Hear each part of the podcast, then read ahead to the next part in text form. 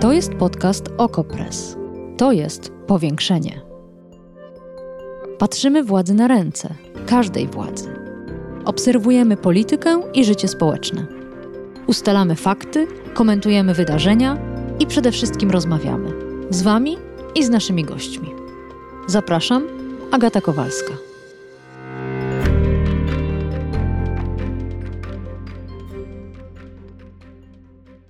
A gościem powiększenia jest pan Robert Pszczel, polski dyplomata, między innymi w przedstawicielstwie przy NATO, potem rzecznik sojuszu, a następnie przedstawiciel NATO w Moskwie. Dzisiaj ekspert Fundacji imienia Kazimierza Pułaskiego. Dzień dobry. Dzień dobry, dzień dobry. Dzisiaj w powiększeniu czeka nas poważna rozmowa na trudne tematy, więc zacznę oczywiście od dowcipu, który ponoć krąży po Moskwie. Według Putina wojna w Ukrainie to tak naprawdę konflikt o światową dominację, który toczy się między Rosją a NATO. Jaki jest układ sił? Na ten moment Rosja straciła 15 tysięcy żołnierzy, 6 generałów, 500 czołgów, 3 okręty, 100 samolotów i 1000 ciężarówek. A NATO? W Moskwie się mówi, że NATO jeszcze nawet nie przyjechało. W czwartek odbył się nadzwyczajny szczyt Sojuszu Północnoatlantyckiego w sprawie wsparcia Ukrainy. I pytanie brzmi, czy NATO rzeczywiście jeszcze nie przyjechało? Jakby pan odpowiedział na ten podstawowy zarzut na bezczynność lub też niedostateczną aktywność Sojuszu Północnoatlantyckiego i państw członkowskich? Mhm. No to jest kilka, kilka pytań, e, więc postaram się, jakby, przepraszam za wyrażenie, rozebrać na części. A propos dowcipu. E, dowcip jest dobry, jakby słyszałem, nie ukrywam, ale e, on jest dobry dlatego, że jak wszystkie dobre dowcipy jest tu sporo ziarna prawdy. I chodzi po prostu o to, że na przestrzeni wielu lat straszono, a teraz już w ogóle demonizuje się praktycznie NATO w, w Moskwie, w Rosji, kiedy to tak naprawdę NATO nie ma, NATO się nie zmieniło, mówiąc naj, na, na, najkrócej. NATO się nie zmieniło, kiedy próbowało rozwijać współpracę z Rosją, NATO się nie zmieniło, kiedy zostało zmuszone do jakby zaprzestania współpracy, NATO się nie zmieniło, e, jeśli chodzi o swoje cele, wartości i, i nazwijmy to po, po, po posturę e. NATO po prostu nie zagraża w ogóle Rosji, nie ma żadnych intencji pójścia na jakiś konflikt, rozpoczynania wojny, nie ma żadnych zakusów, jeśli chodzi, nie wiem, terytorium rosyjskie i tak dalej, i tak dalej. Więc ten dowcip jest niezły, bo on opisuje sytuację. Natomiast jeśli mówimy już teraz bardzo poważnie, a to sytuacja jest poważna, e, e, są, jeśli mówimy o szczycie konkretnie, on się skoncentrował e, na trzech kluczowych jakby sprawach. Oprócz oczywiście szczyt, szczyty, które się nie odbywają tak często natowskie, ten jakby ekstraordynaryjny, e, no pozwalają najważniejszym decydentom z 30 państw członkowskich omówić, spotkać się, porównać, jak to się mówi, informacje, e, zastanowić się, co dalej, odbyć jakieś spotkanie na marginesie. To wszystko jest bardzo przydatne. Natomiast trzy podstawowe wątki. Po pierwsze, NATO absolutnie jest zdeterminowane, niezależnie od tych różnych pogróżek, dziwnych, no prawda, pobrzękiwań szabelką i tak dalej, ze strony Rosji, pomagać Ukrainie e, w zakresie takim, który sojusznicy uważają za właściwy i priorytetowy. W tej chwili priorytetem jest bez wątpienia, jeśli chodzi o e, sprawy bezpieczeństwa, wsparcie sprzętem wojskowym, systemami prawda, obronnymi dla Ukrainy. To się dzieje. To się dzieje po prostu każdego dnia, nieprzerwanie i ma to ogromny wpływ na zdolność bojową armii e, dzielnej, bohaterskiej armii e, ukraińskiej. Chciałem tu też dodać, to nie jest jakaś jakby zupełna nowość w tym sensie, że NATO jako organizacja, indywidualnie sojusznicy pomagają Ukrainie w zakresie poprawy ich zdolności obronnych. To ten proces toczył się od 2014 roku, czyli od aneksji Krymu. O tym jeszcze będziemy mówić. Chciałem Jakie są te wspomnieć, dwie... dlatego że to jest część jakby kontinuum, więc jakby to nie jest tak, że NATO się nagle obudziło, tylko oczywiście sytuacja wypada. Więc to był pierwszy wątek. Drugi mhm. wątek to jest kwestia prawda, no, y, zwierania szeregów, jeśli chodzi o nakładanie sankcji i uczynienie wszystkiego, co możliwe, aby koszty tej, tej, tej barbarzyńskiej wojny były jak naj, bardziej, prawda, no, ciężkie dla Rosji lub też potencjalnie dla państw, które chcą Rosję wspierać, tak jak Białoruś, czy zastanawiają się na tym, stąd e, posłanie do Chin. A trzecia sprawa to jest oczywiście to, co jest absolutnym priorytetem dla NATO, czyli poprawa bezpieczeństwa państw członkowskich, które mają realne oczywiście powody, żeby czuć się to jest wielka wojna i mm, Rosja pokazuje po raz kolejny, że użycie siły jest czymś, co właściwie immanentną częścią jej polityki. W związku z tym te trzy wątki były kluczowe dla tego szczytu, który e, wczoraj się odbył w Brukseli. To zacznijmy od rzeczy najważniejszej, czyli od symboli. Szczyt odbywał się miesiąc po ataku Rosji na Ukrainę. To jest jeden symbol i tutaj trudno z nim dyskutować, bo to po prostu data. Ale był też drugi symbol, z którym dyskutować można. Deklarowana głośno w oświadczeniach końcowych, czasie samego szczytu jedność przywódców państw członkowskich sojuszu. Na zdjęciu, tym family photo, jak to się mówi w dyplomacji, Wiktora Orbana wyróżnia pomarańczowy krawat, ale zastanawiam się, czy jego tak naprawdę coś jeszcze tam mogło odróżniać na tym szczycie, a może nie tylko Wiktora Orbana. No, oczywiście, że ni niestety, niestety premiera Węgier wyróżnia postawa właściwie którą można, biorąc pod uwagę to, co się dzieje, tą wojnę, którą rozpętał Putin, jego ludzie i ogólnie konfrontację, na jaką poszła Rosja z, ze światem Zachodu, e, no to nie ulega wątpliwości, że polityka węgierska nie w całości, ale w wielu jej elementach no nie wydaje się być szczególnie odznaczać się, e, delikatnie to nazwijmy, e, pełną solidarnością wobec Ukrainy czyli odmowa, e, na przykład przeciwstawianie się jakimś, krytykowanie różnych sankcji, odmowa powiedzmy dostaw broni i tak dalej. Więc tak, to jest prawda. Natomiast e, to nie jest tak, e, mówilibyśmy o bardzo, bardzo poważnej sprawie, gdyby Węgry jako pełnoprawny członek NATO, czy jakikolwiek inny kraj, blokowałby mhm. wspólną politykę, wspólne decyzje ten komunikat, o którym Pani wspomniała, który został uzgodniony i opublikowany przez wszystkie państwa, prawda? Czyli pod tym, tam nie ma podpisów, ale pod tym, pod tym wspólnym oświadczeniem podpisały się wszystkie państwa, łącznie z Węgrami. Więc to jest bardziej, zostawmy kolegów węgierskie na boku.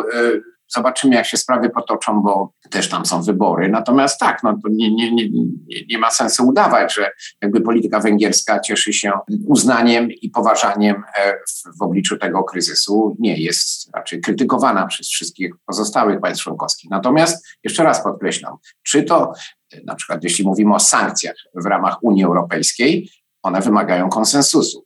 Są te sankcje? Są.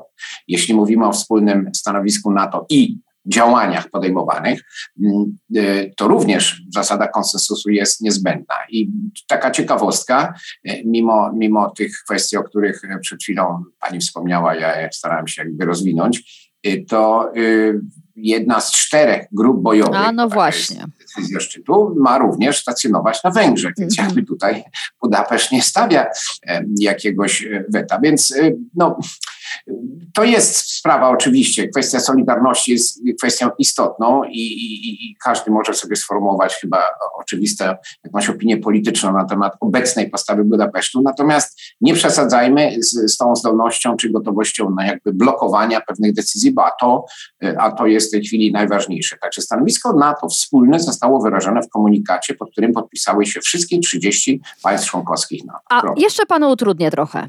A może ta jedność jest możliwa, dlatego że ta reakcja na to jest słaba. I że gdyby ona była mocniejsza, to by zaczęło być widać pęknięcia. Ten zarzut o zbyt słabej reakcji na to, to oczywiście nie jest mój pomysł, tylko e, wielu komentatorów, również prezydenta Zelenskiego, który z oczywistych względów wzywa wciąż do stanowczo silniejszej reakcji. Nie chciałabym teraz dyskutować o no-fly zone, tylko raczej o wezwaniach, które między innymi pojawiły się w czwartek w Brukseli. Tam w sposób zdalny pojawił się e, prezydent Ukrainy i prosił o samoloty, statki, czołgi. Dajcie chociaż 1%, apelował. A Sojusz odpowiada na to, wysyłamy broń przeciwpancerną, systemy obrony przeciwlotniczej, amunicję, paliwo, zezwalamy swoim obywatelom jako ochotnikom na dołączanie do ukraińskiej armii Ale tu stop, tu jest już kropka. I chciałabym pana zapytać, po pierwsze o to, czy możliwa byłaby większa pomoc, a po drugie, czym się różnią te dwie grupy, które wymieniłam, te dwie kategorie? Gdzie leży granica? Na czym ona polega? Czy moglibyśmy to uchwycić? Jeśli chodzi o Ukrainę, to Ukraina ma właściwie prawo w tej chwili do wszystkiego. To jest kraj, który jest ofiarą inwazji, kraj, który się heroicznie broni, który ponosi potworne koszta, ludzkie, tragedie, prawda, cywile. 10 milionów Ukraińców prawda, jest uchodźcami zarówno w swoim kraju, a wiele milionów również, wiemy to doskonale z Polski, jest uchodźcami poza granicą. To jest tragedia. W związku z powyższym Ukraina oczywiście e, w tych no, szalenie trudnych dla egzystencji tego państwa, dla całego narodu ukraińskiego chwilach, no, y, apeluje, to jest, to jest, to jest normalne. No. To jest jakby zrozumiałe z punktu widzenia ludzkiego i moralnego, absolutnie nie można tego w żaden sposób krytykować. Natomiast no, NATO jest organizacją, po pierwsze, to nie jest Układ Warszawski, czyli jakby państwa, które się składają na, na, na całość Sojuszu Atlantyckiego, no, są krajami, prawda, suwerennymi, mają swoje przemyślenia. Rzadko się zdarzy w związku z powyższym, znowu, w Układzie Warszawskim było inaczej, rzadko się zdarza, żeby sojusznicy przychodzili do stołu z jednolitą, uzgodnionym stanowiskiem. No bo po prostu są różne spojrzenia, są różne prawda, podejścia, są różne, nie wiem, informacje, różne wrażliwości, interesy itd. Tak itd. Tak Więc to, że y, są, są różne podejścia, bo nawet dzisiaj prawda, jest y, trochę inna gotowość, powiedzmy uczciwie, ze strony na przykład Polski czy państw bałtyckich, jeśli chodzi o widzę na przykład samoloty, tak? Y, jakby mm, pójścia o krok może dalej, e, a inna ze strony powiedzmy państw, nie wiem, części państw Europy Zachodniej, również Stanów Zjednoczonych. Ale to jest wpisane do kodu genetycznego NATO. To, to tak się dzieje. Kluczem jest jednak to, do zrozumienia funkcjonuje na to jest to, że niezależnie z jakimi prawda, przychodzą różnymi stanowiskami do stołu przysłowiowego sojusznicy, to najważniejsze jest, co, że tak powiem, z tego wszystkiego wynika. W związku z powyższym yy, liczy się uzgodniona polityka i jej implementacja. I na dzień dzisiejszy konsensus polityczny jest możliwy wokół tych spraw, o których zaczęliśmy już mówić, czyli kontynuacji wsparcia. Zatem, jak mówimy o wsparciu wojskowym, prawda, czyli jeśli chodzi o dostawy sprzętu, systemów uzbrojenia, to nie jest wszystko. Dzieje się wiele innych rzeczy, o których z oczywistych względów nie za bardzo przedstawiciele NATO czy nawet poszczególnych państw chcieliby rozmawiać o szczegółach publicznie. To jest kwestia pomocy w zakresie również logistycznej. To jest kwestia no, jakby dostarczania Ukrainie informacji, która szalenie Ukraińcom pomaga w prowadzeniu działań bojowych. Ale zgodzi się pan, że jest ta granica, bo mam wrażenie, że w momencie, gdyby tak. żołnierz NATO postawił stopę w Ukrainie, to wybuchłaby szalona wojna. Zresztą to też przenikało jakoś z wypowiedzi e, Stoltenberga. Dlaczego? Gdzie jest ta granica? Kto ją zarysował? No, nie, nie, nie przenikało nawet, tylko to było bardzo jasno powiedziane. Mhm. To jest stanowisko, które no wydaje mi się, że wypowiedzi łącznie z prezydentem Stanów Zjednoczonych, przedstawiciele administracji amerykańskiej od wielu tygodni, one się nie zmieniły, nie ma gotowości na dzień dzisiejszy włączenia się NATO jako organizacji do bezpośrednich działań bojowych. Bo takie byłyby konsekwencje, prawda? Wprowadzenia na przykład no-fly zone i, i, i, i podobnych tak, um, operacji. Tu um, po prostu na dzień dzisiejszy nie ma takiej gotowości, dlatego że sojusznicy, nazwijmy to, wiem, że to zabrzmi romantycznie, ale to trochę jest, swojej jakiejś zbiorowej mądrości uważają, że to by prowadziło do eskalacji, która by sprawiła, że ten konflikt już straszny, ta barbarzyńska, jeszcze raz powtarzam, inwazja, ona by się jeszcze spotęgowała i ofiar byłoby więcej. No, de facto groziłaby coś na kształt prawie że trzeciej wojny światowej. Nie ma na dzień dzisiejszy gotowości pójść dalej. Natomiast, żeby jakby skomplikować sprawę, to jest moje zdanie, wielokrotnie okazywało się, że pewne rzeczy, na które nie ma przyzwolenia politycznego, ulegały zmianie pod wpływem presji, na przykład opinii publicznej. I to, co robi Rosja, a widzą to ludzie na całym świecie, taki to też jest jakby, no, to jest XXI wiek, 2022 rok. Miliony ludzi na całym świecie mogą obserwować na ekranach telewizorów, w internecie, widzą zdjęcia, widzą no, bombardowania szpitali, widzą tragedie dzieci, prawda?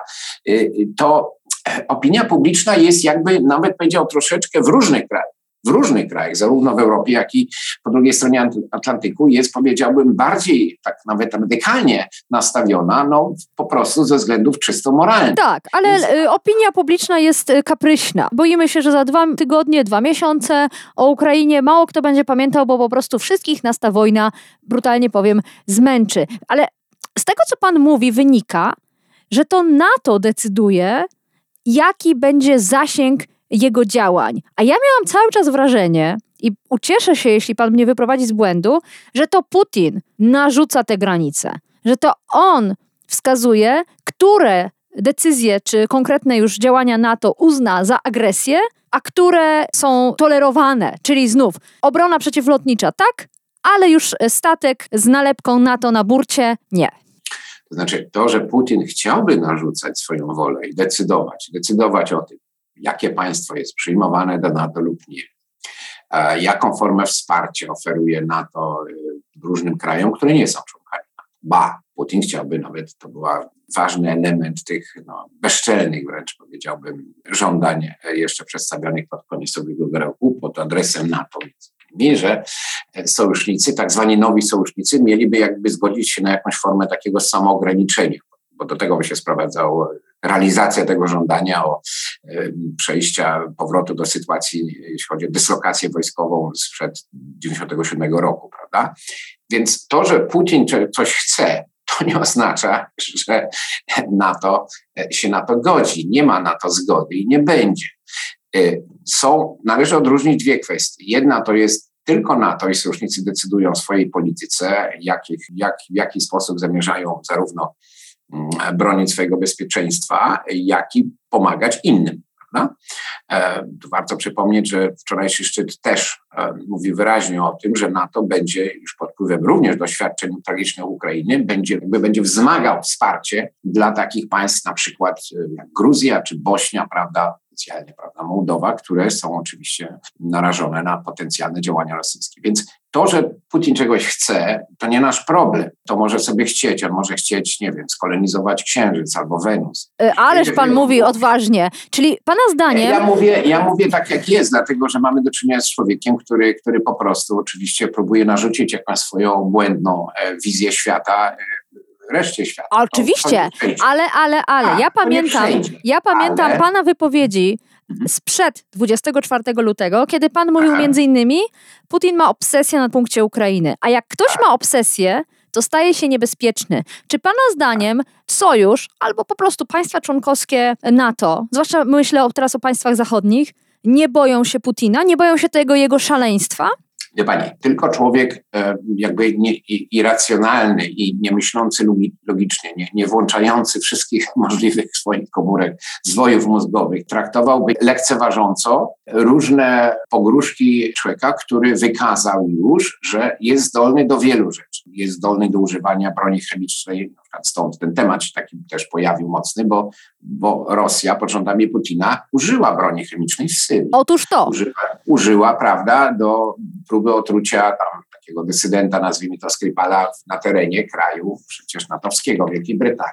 Rosja pokazała nieraz, że za nic ma nie tylko właściwie życie obywateli innych państw, ale nawet życie swoich własnych żołnierzy. Oni nawet ciał często nie zbierają. No to to jest to pytanie, jak się postępuje wobec osoby szalonej, więc, no bezwzględnej? to jest większa dyskusja, mm -hmm. bo dla mnie to jest tak, jak ktoś ma szalone cele, ja to porównuję do masowego mordercy, tak, no masowy morderca ma szalone cele, chce wymordować masę ludzi, natomiast może być w swoich działaniach że tak powiem, przebiegły, e, może być e, jak gdyby w cudzysłowie racjonalny, jeśli chodzi o planowanie pewnych działań i tak dalej. Ale to nie zmienia, że jego plany są szalone. Więc trzeba postępować ostrożnie, ale jednocześnie, czyli brać poważnie różne scenariusze, rzecz jasna, ale nie oznacza to, ja o tym mówimy, jakby swoje zdanie podtrzymuję, że jakby to, co się dzieje w głowie Putina ma znaczenie, biorąc pod uwagę system, jaki stworzy w Rosji, gdzie jego decyzje są właściwie decyzjami w imieniu całego, całego państwa. To jest bardziej scentralizowany, w tym sensie spersonalizowany system niż w okresie Związku Radzieckiego. Ale to nie oznacza, że mamy się poddawać jak gdyby szantażowi. Zwróćmy uwagę na jedną rzecz, to nie ja pierwszy to zauważyłem, nic odkrywczego nie powiem. Człowiek, który się panicznie boi COVID-u, który ma obsesję na punkcie swojego bezpieczeństwa. Ja oglądałem kiedyś film, taka historia Buckingham Palace, w którym e, pytano jednego z takich no, długoletnich kucharzy, czy coś chciałby powiedzieć, jeśli chodzi o kolację przywódcami różnych krajów, które wydaje królowa, co, co było czymś niezwykłym. Mówi tak, był taki jeden gość, przyjechał, który wysłał ludzi, którzy badali, e, próbowali każdy kawałek jedzenia podawany. Kto to był? Prezydent Putin. Więc to jest człowiek, który ma jakiś, nie wiem, no, boi się o swoje życie. To nie jest człowiek, no nie jest to człowiek kamikadze. W tym jest bardzo dużo blefu, ale oczywiście to są zbyt poważne sprawy. Rosja jest krajem nuklearnym, Rosja jest krajem, który pod rządami Putina wykazała, właśnie mówię, zdolność, e, znaczy pokazała, że nie ma różnych hamulców moralnych. W związku z tym trzeba działać w sposób spokojny, wyważony, ale stanowczy. I to jest właśnie ta granica, e, e, o, której, o którą pani się dopytywała. Hmm. To znaczy, nie ma gotowości ze strony sojuszników i są ku temu racjonalne powody. One mogą ulec zmianie, ale na dzisiejszy tak jest. Żeby iść hmm na wojnę, mówiąc krótko, z Rosją. Ale to nie oznacza, że sojusz i inne instytucje, czy to jest Unia Europejska, no bo Rosja też grozi, że sankcje to jest też jak wypowiedzenie wojny. No i co? Rosja ma w tej chwili problem. Więc trzeba to wyważyć i to jest zadanie i mówiąc kolokwialnie, za to płacą przywódcom państw e, i rządów poszczególnych krajów, bo to są najtrudniejsze decyzje, mm. które każdy kraj musi podjąć o e, pójściu lub nie, w jakie, jakie kroki podjąć, aby zapewnić bezpieczeństwo swoim obywatelom. No to przyjrzyjmy się tym decyzjom. Czytam, że zresztą wspominał Pan już o tym, zatwierdzono rozmieszczenie czterech nowych grup bojowych NATO w Bułgarii, Węgrzech, w Rumunii i w Słowacji. Posiłkuje się tutaj Deutsche Welle, które przypomina, że po aneksji Krymu i po wybuchu wojny w 2014 roku, tu chodzi o Donbas, Sojusz rozmieścił cztery inne grupy bojowe w Polsce, Litwie, Łotwie i Estonii. Razem osiem. Co to są te grupy bojowe i jaka jest ich rola?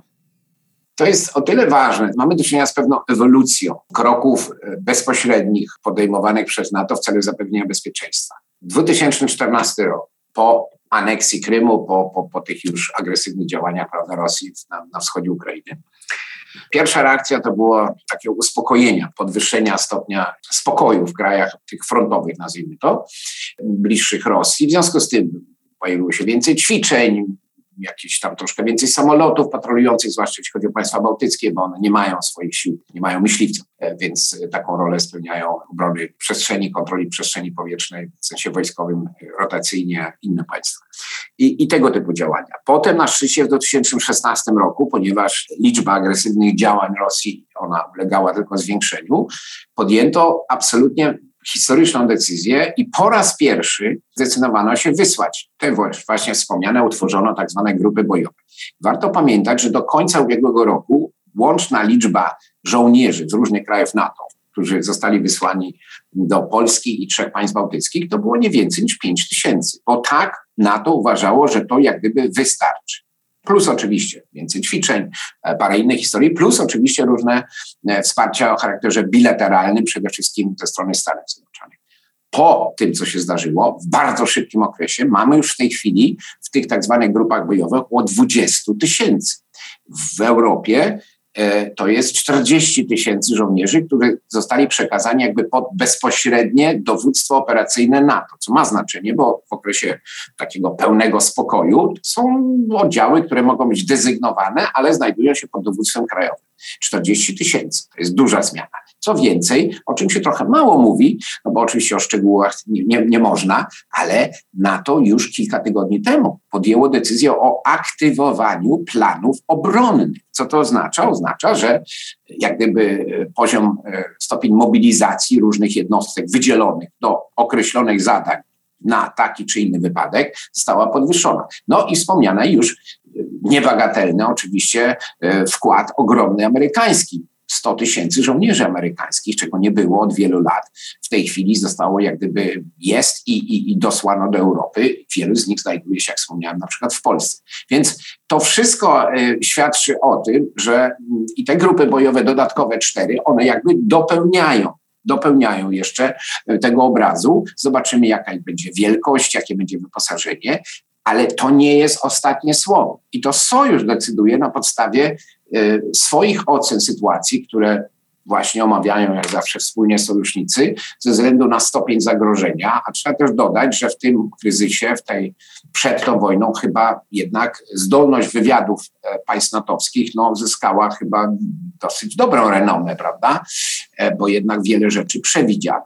W związku z powyższym sojusz absolutnie wszystko wskazuje na to, będzie szedł w kierunku dalszego zwiększenia obecności wojskowej, e, e, zwłaszcza na tak zwanej wschodniej i południowej flance. Tak działa sojusz metodycznie, ale jednak zdecydowanie, więc nie można to mówić moim zdaniem o jakiejś formie e, prawda, zaniechania ze strony NATO i jakby bagatelizowaniu tej sytuacji. NATO robi po prostu to, co należy do jego mandatu. No dobrze, nowe grupy bojowe. Pan mówi o tym, że NATO działa jak należy, tak jak powinno, a jednocześnie na razie nie powiem, kto, czyje to słowa, padły takie. Przywódcy państw NATO zgodzili się dziś zresetować nasz system odstraszania i obrony w dłuższej perspektywie czasowej. I to oczywiście powiedział sekretarz generalny NATO. Czy to znaczy, że coś nie działa i trzeba zrobić wielką reformę? Nie, to po prostu oznacza, to jest dokładnie, czym mówiłem, że są rzeczy, które trzeba zrobić natychmiast albo bardzo szybko. Większość tych rzeczy już zrobiono. Oczywiście można sobie wyobrazić, że w zależności od rozwoju sytuacji w ciągu naj, najbliższych nawet paru tygodni, prawda, może ulec jeszcze zwiększeniu, prawda, pewna obecność, na przykład kwestie, e, kwestie, nie wiem, dostaw do krajów frontowych systemów, powiedzmy, antyrakietowych, jeśli, jeśli jest taka potrzeba. Nie mówiąc oczywiście o dalszym wsparciu dla Ukrainy. Natomiast to, o czym mówi sekretarz generalny, no, wymaga rzeczywiście takich bardziej długofalowych działań, wymaga y, decyzji, które mm, wiążą się na przykład z dodatkowymi kosztami. Prawda? Tu mamy do czynienia z, z jak gdyby już zapewnieniami, z deklaracjami różnych krajów członkowskich, no najlepszy przykład Niemcy, które -hmm. przecież to niedawno 1,5% to było maksimum, co Niemcy były zdolne, a nagle okazało się, że, że to jest możliwe. A to Fundusz, proszę mi powiedzieć, czym się różni 2014 rok od 2022 z perspektywy sojuszu. Dlaczego teraz trzeba, znów cytuję, zresetować nasz system ostraszenia? Dlaczego aneksja Krymu, powołanie pseudorepublik donieckiej i ługańskiej nie wymagało tak radykalnej odpowiedzi, a obecna agresja zmieniła perspektywę? No, dlatego, tak jak mówiłem na samym początku, NATO swoją, jakby swoje podejście do spraw bezpieczeństwa jakby nie, nie w sensie fundamentalnym, jakby nie, nie, NATO nikomu nie zagraża.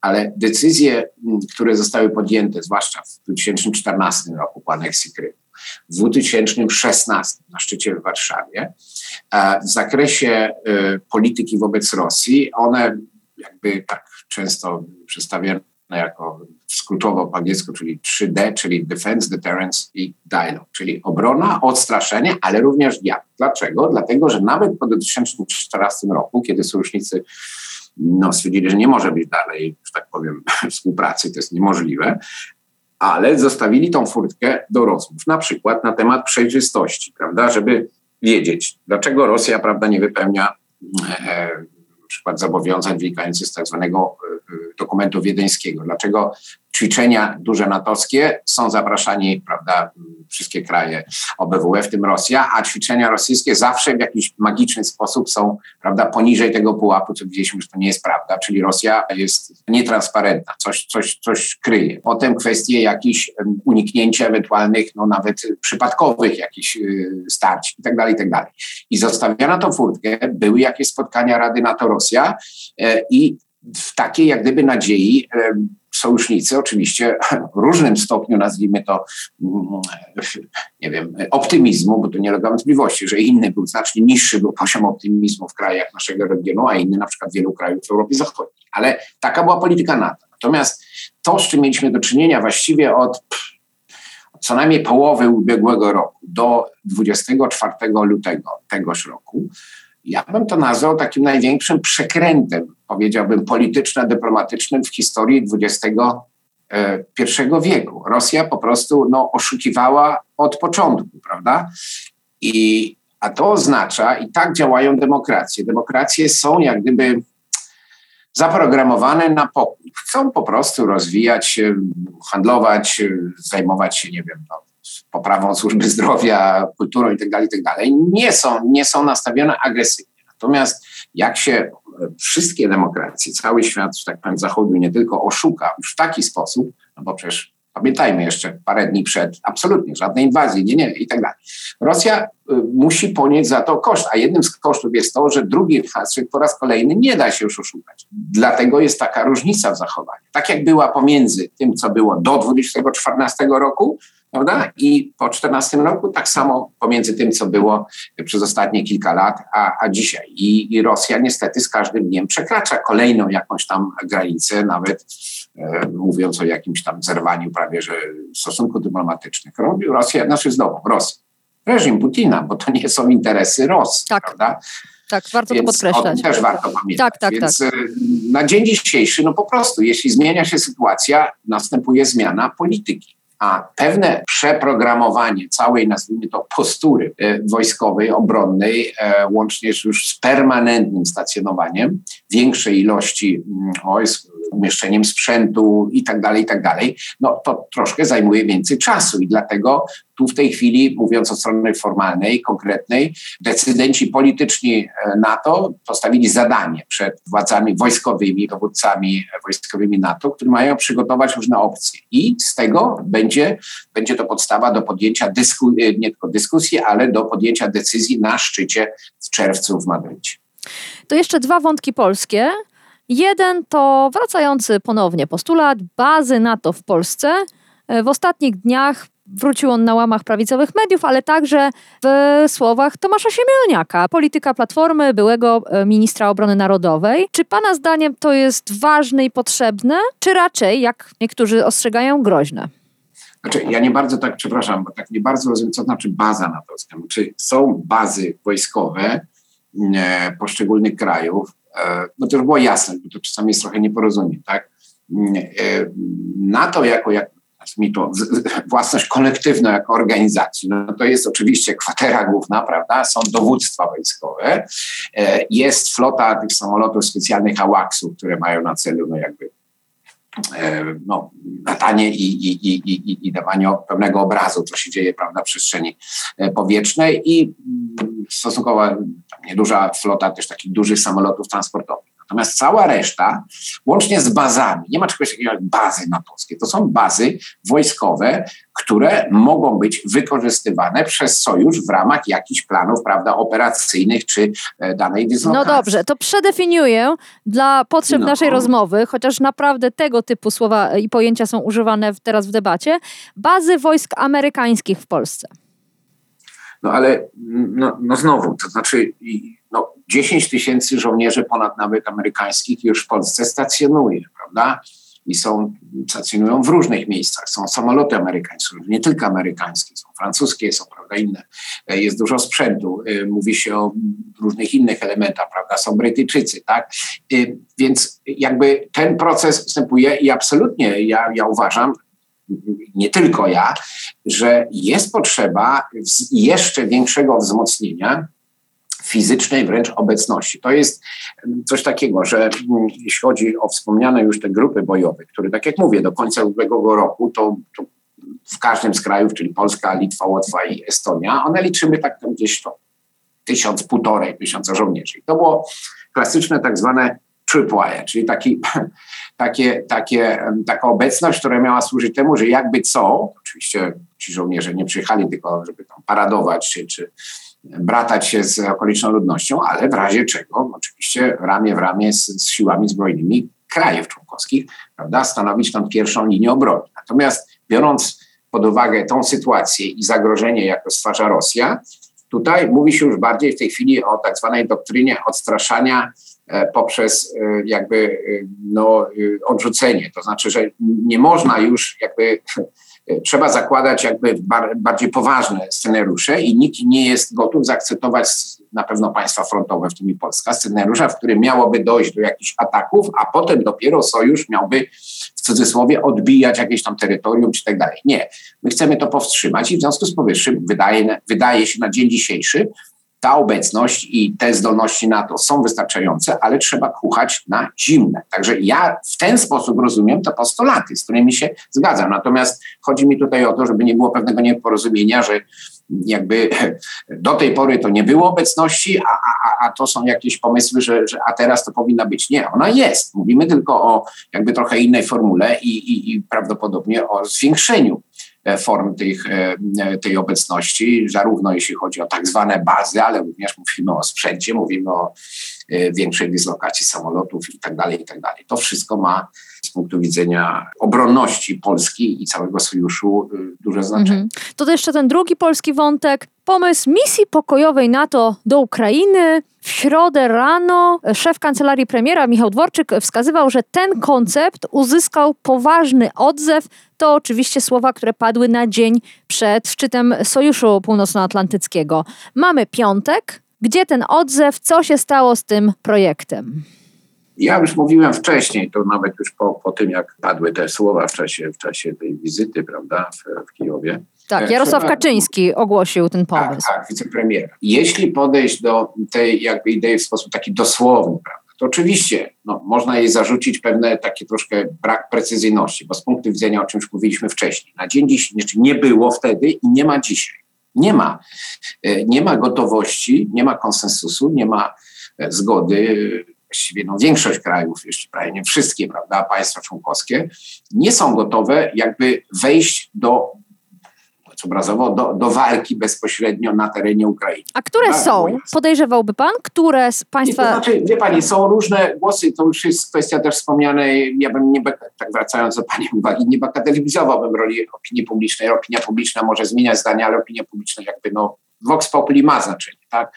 Więc y, nie wiem, parlamenty na przykład państw bałtyckich przyjęły takie odezwy mówiące o tym, że to by było dobre jednak, żeby wprowadzić na przykład no-fly i tak dalej. Natomiast potrzebny jest konsensus, jego nie ma. Więc jeśli w ten sposób po, podejść do tych słów, poza tym no, operacja pokojowa oczywiście tak z punktu widzenia tego żargonu specjalistycznego, to, to, to nie do końca tak, bo operacja pokojowa to jest jakby wtedy, kiedy jest pokój, prawda, jest zgoda i one są wprowadzane za zgodą stron, nazwijmy to, konfliktu. Tutaj już bardziej trzeba by mówić o jakiejś operacji wymuszania Jeśli ktoś by tak wszystko dosłownie potraktował, no nie, nie, nie i jak większość osób nie, nie, nie, nie spodziewałem się, że to ma jakby wielkie szanse realizacji w sposób taki jednoznaczny. Aha, czyli dzisiaj jest pomysł sił pokoju, tak naprawdę wymuszania pokoju, e, pokoju, jutro się sojusznicy spotkają i klepną. No nie, to, to, to tak nie wyglądało. Natomiast ja mimo wszystko nie, nie, nie, krytykowałbym tego tak, tak bardzo radykalnie, dlatego że w tym wypowiedzi też zwracam uwagę, mówił o tym też Kaczyński, tam pojawiły się wyjątki dotyczące kwestii humanitarnych. No, to jest swego rodzaju, wie pani, jak się toczy dyskusja, w której są określone parametry. Coś jest politycznie możliwe, a coś nie. Ale z drugiej strony y, to jest pytanie, które każdy sobie może zadać. No to jak długo można patrzeć na, na mordowanych cywili, prawda, na równanie z ziemią takich miast jak Mariupol i tak dalej. Tak? Na dzień dzisiejszy zbiorowa mądrość sojuszu mówi, że jest jak jest i robimy to, co robimy, bo to jest najważniejsze. Ale nie wiemy, co będzie za tydzień, dwa. W związku z powyższym ja raczej odczytywałem, tak traktowałem tę wypowiedź, że to jest taki głos jakby no, w dyskusji, że może warto się zastanowić na, na, na, czymś tam poważniejszym, bo na przykład możemy sobie wyobrazić jakieś próby tworzenia korytarzy prawda, humanitarnych. E, można by sobie wyobrazić na przykład kwestie bardziej e, jakby agresywnego zachowania wobec na przykład nie wiem, statków rosyjskich, tak, które gdzieś tam skądś płyną, wiadomo z czym, z dostawami kolejnej broni, żeby znowu bombardować z rakietami i tak dalej. Tu pewne wątki oczywiście y, można rozważać. Natomiast no, znowu, zależy jakie kto miał oczekiwania. Jeśli ktoś spodziewał się, że, że, że, że jakby to zostanie przekute na jakąś już konkretną, e, konkretny plan operacyjny NATO, no to, to raczej szans powodzenia nie miało z tych względów, o których mówiliśmy. Natomiast jeśli to jest głos dyskusji, żeby jeszcze pobudzić międzynarodową opinię publiczną, e, to wydaje mi się, że no, tak, tak to się też odbywa. To nie jest tak, że ktoś ma... Ja chciałem przypomnieć na przykład doświadczenia NATO z okresu konfliktu na Bałkanach. Jakie były początki, a jak było później Ale co, co ma pan na myśli? No mam na myśli, że na początku było przyzwolenie polityczne na obserwatorów ONZ. Skończyło się to wzięciem jak gdyby prawie, że jako zakładników, tak? Potem były porozumienie Dayton, a potem w końcu e, też e, zostały rozmieszczone siły pokojowe. A potem e, w 1999 roku ci sami przecież przywódcy, to był nie ówczesny prezydent, na przykład Clinton czy prezydent, premier Blair, prawda, którzy wcześniej byli jakby przeciwni, stwierdzili, że nie, dalej tak nie można i, i podjęto decyzję o rozpoczęciu operacji powietrznej e, w sprawie, e, prawda, byłej Jugosławii w sprawie Kosowa. Nie wchodzi się do tej samej rzeki dwa razy. Bałkany to nie jest, prawda, Rosja. Oczywiście są różnice, ale zwracam na to uwagę, dlatego że po prostu bardzo wiele zależy od dalszych działań rosyjskich i jak się będzie rozwijać sytuacja. Ale, Więc no, ale ja zaraz, nie czy, bagatelizował. Czy kolejność wydarzeń bałkańska to nie jest najlepszy dowód na to, że tu nie ma co czekać, że Zełański ma rację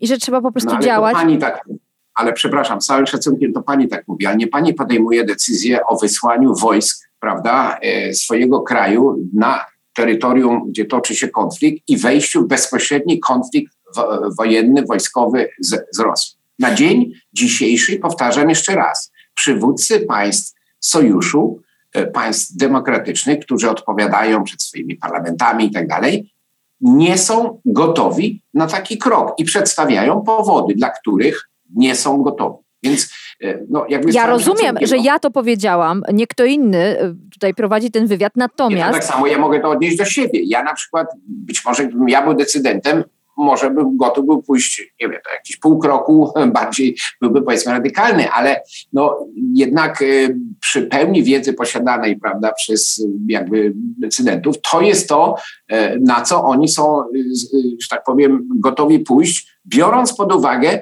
to, co w ostatecznym rozrachunku, proszę nie, nie zapominać o tym, w ostatecznym rozrachunku najważniejszą, najcenniejszą, że tak powiem, E, dobrem i, i, i celem, prawda, mm, e, szefów państw i rządów i w ogóle rządów, prawda, bo NATO jest organizacją międzyrządową, prawda, klasyczną, jest bezpieczeństwo ich obywateli. Więc wie pani, to często jest tak, pani wspomniała, że opinia publiczna to, no dobrze, to, to tym bardziej można to odnieść do różnych komentatorów, bo Ależ w poniedziałek tak, a we wtorek absolutnie tak. Absolutnie się zgadzam, tylko tyle. Trzeba zachować pewną, trzeba myśleć sercem, bo, bo, bo, bo trzeba Ukraińcom w każdy możliwy sposób pomagać, ale też trzeba myśleć głową i czasami to, co się wydaje, że tak powiem, że byłoby e, moralnie e, prawidłowo, mogłoby nieść ze sobą konsekwencje gorsze, gorsze niż decyzja idąca w innym kierunku. No, Ależ to... oczywiście i w ogóle to jest cel tego wywiadu. Zbadanie, na ile możemy ufać, mhm. że sojusz prawidłowo ocenia sytuację, czyli innymi słowy, że decyzje, które zapadają, albo brak decyzji w danej sprawie jest powodowany mhm. ochroną nas, obroną nas, a na tak. ile tak. uwaga, złą oceną sytuacji, która między innymi mogłaby wynikać z niedawno jeszcze popularnej tezy, że Ukraina to strefa buforowa między dwoma strefami wpływów zachodnich i rosyjskich. Gdy, jeśli podejrzewamy, tak jak ja próbuję tutaj podejrzewać na potrzeby tej rozmowy, że polityczne powody, motywy czy też wręcz oceny, przekonania zachodnich przywódców są błędne, bo traktują Ukrainę nie jak państwo suwerenne, tylko traktują ją jako pewnego rodzaju przestrzeń e, do przemarszu wojsk w lewo i w prawo, no to wtedy możemy zadawać pytania, czy wstrzemięźliwość NATO jest uzasadniona próbą ochronienia nas, a może błędną oceną sytuacji. Stąd ta rozmowa. Ja rozumiem. Nie, ja nie chciałbym też rozumiany. Ja nie krytykowałam e, pani, ja tylko wspomniałam, a tu tak samo mógłbym siebie krytykować, bo tak jak wspomniałem, moje poglądy są może troszkę bardziej radykalne od, że tak powiem, e, e, przywódców państw NATO. Natomiast widzi pani, to, to troszeczkę jest tak, właśnie to, ta sytuacja pokazuje, jaka jest różnica pomiędzy pomiędzy systemem autorytarnym, a jeszcze tak scentralizowanym jak w Rosji. Właśnie nieszczęście dla świata, ale i dla Rosji wypływa w dużym stopniu z tego, że podstawowe decyzje dotyczące przyszłości, dobrobytu, bezpieczeństwa y, kraju no, 140-milionowego y, Federacji Rosyjskiej zależą właściwie od widzimisię prawie tak. jednego człowieka. Tak. tak. I to oznacza, że zdolność do błędów, a tych błędów no to sama operacja, prawda, nieważne jak oni ją nazywają, specjalna, wojskowa i tak dalej, ta wojna, ona pokazała, jak wiele błędów popełniła. No bo, bo, bo, bo w momencie, jeśli jedna osoba, y, nie są, być może tam nawet y, były jakieś bardziej sensowne czy, plany czy, czy, czy, czy uwagi, ale widzimy, jak to się w Rosji odbywa, to jak gdyby prawdopodobieństwo błędu jest niebotycznie wielokrotnie większe niż w momencie, kiedy, jeszcze raz to powtórzę, właśnie dlatego, że NATO nie jest układem warszawskim i sojusznicy, to nie jest tak, że Stany Zjednoczone przychodzą do stołu i mówią, chcemy tak. Tak. Ja rozumiem, co pan mówi. Putin Ryzyko może... Ryzyko błędu mhm. istnieje, -hmm. ale ono jest znacznie, znacznie mniejsze, kiedy decyzje wymagają konsensusu i są jakby, y, muszą być wypadkową zdaniem wszystkich. Y, wracając do tych Bałkanów, no dam taki przykład. Y, były pomysły uzasadnione z punktu widzenia wojskowego w czasie operacji powietrznej, tak? Zbombardowania mostu w Belgradzie, który po jednej stronie Ministerstwo Obrony, po drugiej Sztab Generalny. No, utrudniłoby to troszeczkę, prawda? Jakoś tam y, y, działanie, nazwijmy to, reżimu wtedy Miloszewicza.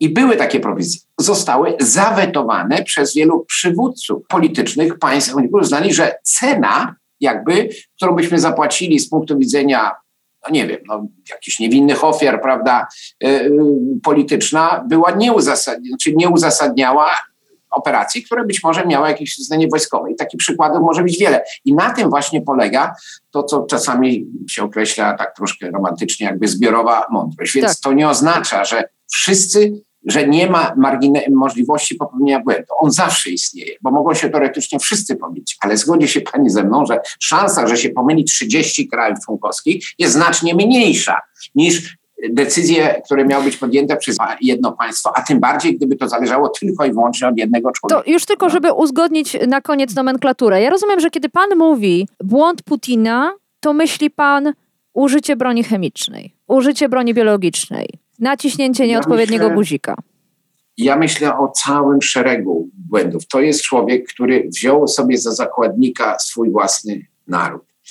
Ja wiem, że to, y, y, jak, że to wygląda często bardzo źle, jak się widzi jakieś te, te, te spędy, prawda, tam gdzieś na stadionach i, i, te różne haniebne jakieś tam, prawda, demonstracje z tą literą Z i tak dalej. I są oczywiście ludzie, którzy są, e, no, prano im mózgi przez wiele lat ale jestem głęboko przekonany, e, znając i Rosję i sporo Rosjan, prawda, i do, do dzisiaj utrzymuję kontakty, że to, to nie jest wojna, która jest w interesie, która naprawdę się cieszy jakimś wielkim poparciem. Zresztą zobaczymy e, teraz, co się dzieje. Już za, ponieważ mówi się, zaczyna się pobór tak zwany wiosenny, tak, 1 kwietnia. Ilu młodych Rosjan zrobi wszystko, aby nie dać się, że tak powiem, wciągnąć. Protestują już matki. No, ostatnio był protest w rodzinnym mieście Putina, prawda? A jak zaczniemy mówić o sprawach gospodarczych, odwieczne pytanie, co wygra? Lodówka czy telewizja?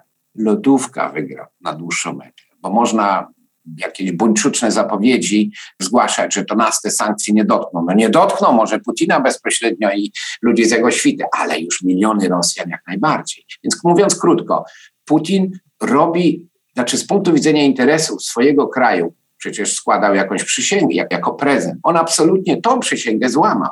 I w związku z tym popełnia szalone błędy, zarówno tak zwane operacyjne, popełnił je, jeśli chodzi o operacje w Ukrainie, ale również polityczne, gospodarcze. No, a poza tym w ogóle nie rozumie świata zachodniego i to jest jego, powiedziałbym, chyba największa słabość. To przy okazji jest największy problem Zachodu, bo jeśli Putin popełnia błędy albo czegoś nie rozumie, to jest kim? Przeciwnikiem nieprzewidywalnym. A z takim chyba najtrudniej, prawda? Zgoda. Jest problem w tym sensie, że pewne kwestie dotyczące zwłaszcza na przykład użycia broni masowego rażenia i tak dalej, to jakby przewidywalność Związku Radzieckiego była znacznie wyższa tych różnych kacyków, bo tam jakieś istniały mechanizmy. Teraz tak, to jest pewien problem, ale to nie oznacza, znowu, nie popadajmy w skrajność, że Putin jest samobójcą i że ludzie, którzy go otaczają, również są wszyscy samobójcami, bo takimi nie są, prawda? Znacznie łatwiej im wysyłać, przepraszam za wyrażenie, bo to dotyczy młodych ludzi, jakieś mięso armatnie. Ci ludzie młodzi często jadą, nie wiedzą w ogóle, gdzie jadą i tak dalej. Mówię oczywiście o tych, którzy wykonują te zadania i chętni, tacy też się zdarzają, ale y, to, to, to, to, to ich nikt nic, nic nie kosztuje. Natomiast nie sądzę, żeby Putin i jego ekipa składała się z samobójców mimo wszystko. A propos Och, przepraszam, to bardzo niewłaściwy dowcip, ale a propos samobójców, wie pan może, gdzie jest minister Szojgu, minister obrony narodowej Rosji? No, pani, tam ostatnio było jakieś posiedzenie Jakoby, które się odbyło wczoraj, na którym Jakoby na zdjęciu był. Natomiast, wie pani, no, system autorytarny, który przypomina najgorsze lata stalinizmu, charakteryzuje się tym, że dzisiaj człowiek jest, a jutro go nie ma. I być może no, potem dochodzi do retuszowania. Dzisiaj to jest trudniej oczywiście, względu chociażby na internet i tak dalej, do retuszowania zdjęć. E, nie wiem, znaczy to jest coś, to jest też bardzo, to jest ważny wbrew pozorom wątek, dlatego że ludzie z najbliższego otoczenia Putina po tym słynnej szopce, prawda, tej Rady Bezpieczeństwa, która poprzedziła inwazję, no y, cały świat, łącznie z Rosjanami, mogli zobaczyć ewidentnie na ich twarzach wypisane co? Strach. Putin rządzi Rosją przy pomocy korupcji i strachu. Co do korupcji, jego możliwości się powoli, powoli kończą, bo niewiele ma na zaoferowanie. Dzisiaj nawet, nawet Ała Pogaczowa uciekła z Rosji, prawda?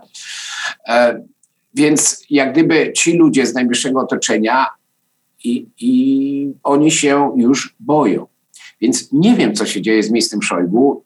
Może gdzieś już jest tam, prawda, pod jakimś aresztem domowym, jak przypadek, w przypadku wielu niektórych innych wysokich tam różnych przedstawicieli.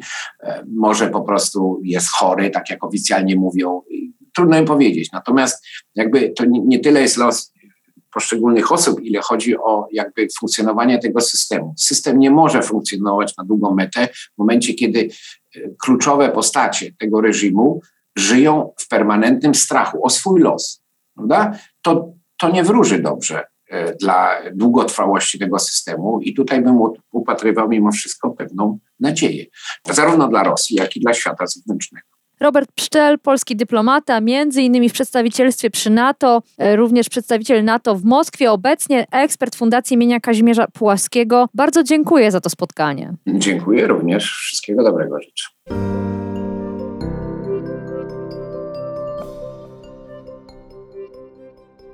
Spodobał Ci się ten odcinek powiększenia? A może zupełnie nie? Napisz. Czekam na komentarze, opinie, pomysły, ale też na krytykę. Mój adres to agata.kowalska małpaoko.press. Ten podcast jest dla Was. Bardzo chętnie zrealizuję nowe, sugerowane przez Was tematy. Tak już zresztą się stało w poprzednim, czeczeńskim odcinku Powiększenia.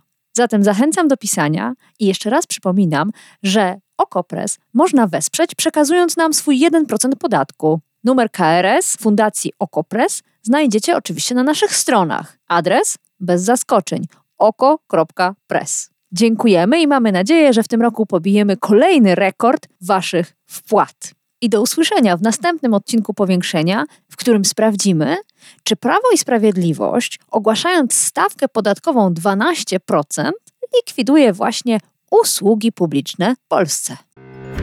Powiększenie. Podcast Okopres. Prowadzenie Agata Kowalska.